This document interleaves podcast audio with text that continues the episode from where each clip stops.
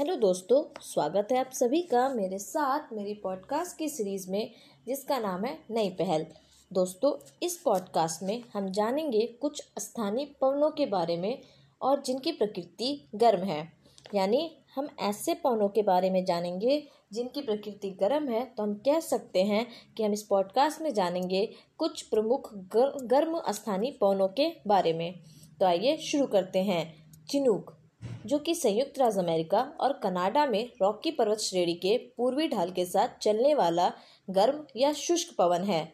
यह पवन रॉकी पर्वत के पूर्व के पशुपालकों के लिए बहुत ही लाभदायक है, क्योंकि शीतकाल के अधिकांश अवधि में यह बर्फ़ को पिघला देती है, जो कि चारागाहों के लिए काफ़ी लाभदायक होता है। यानी चिनूक अगर हम देखें तो कहाँ बहती है? संयुक्त राज्य अमेरिका और कनाडा में। फिर आता है फॉन। यह आल्पस पर्वत के उत्तरी ढाल से नीचे उतरने वाली गर्म एवं शुष्क हवा है। इसका सर्वाधिक प्रभाव स्विट्जरलैंड में होता है। इसके प्रभाव से बर्फ़ पिघल जाती है और पशु चारकों के लिए चारागाह मिल जाता है। इसके प्रभाव से अंगूर जल्दी पक जाते हैं। यानी फॉन को देखा जाए तो ये बहती है स्विट्जरलैंड में। इससे लाभ देखा जाए तो ये अंगूर के पकने में मदद करती है। और वहाँ के चारगाहों के लिए या चरवाहों के लिए काफ़ी लाभदायक होती है। बात करते हैं हरमट्टन की, जिसको डॉक्टर हवा भी कहते हैं।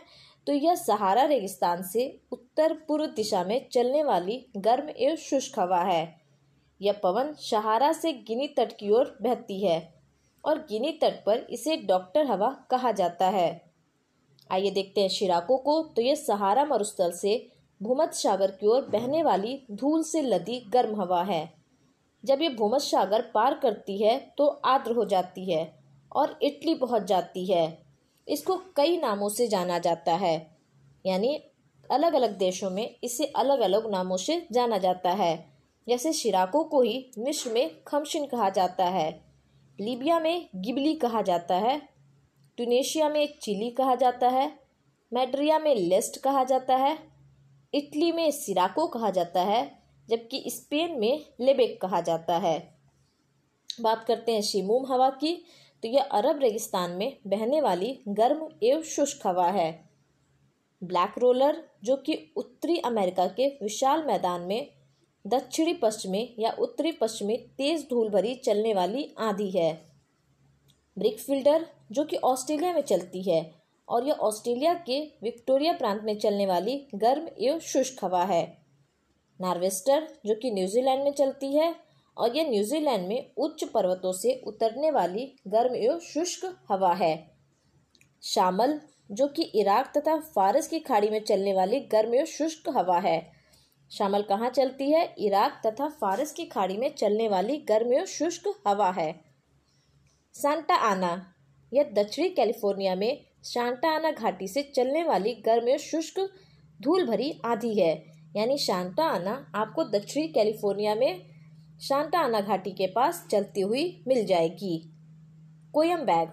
यह जावा इंडोनेशिया में बहने वाली गर्म हवा है और यह तंबाकू की खेती के लिए काफ़ी हानिकारक होती है।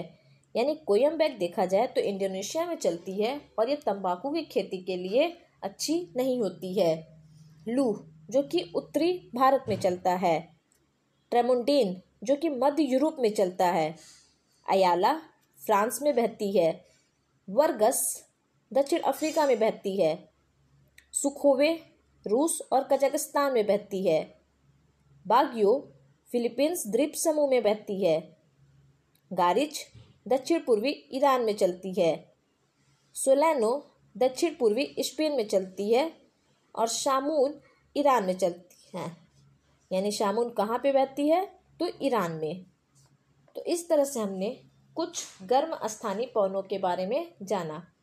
तो मिलते हैं दोस्तों अगली पॉडकास्ट में। तब तक के लिए धन्यवाद।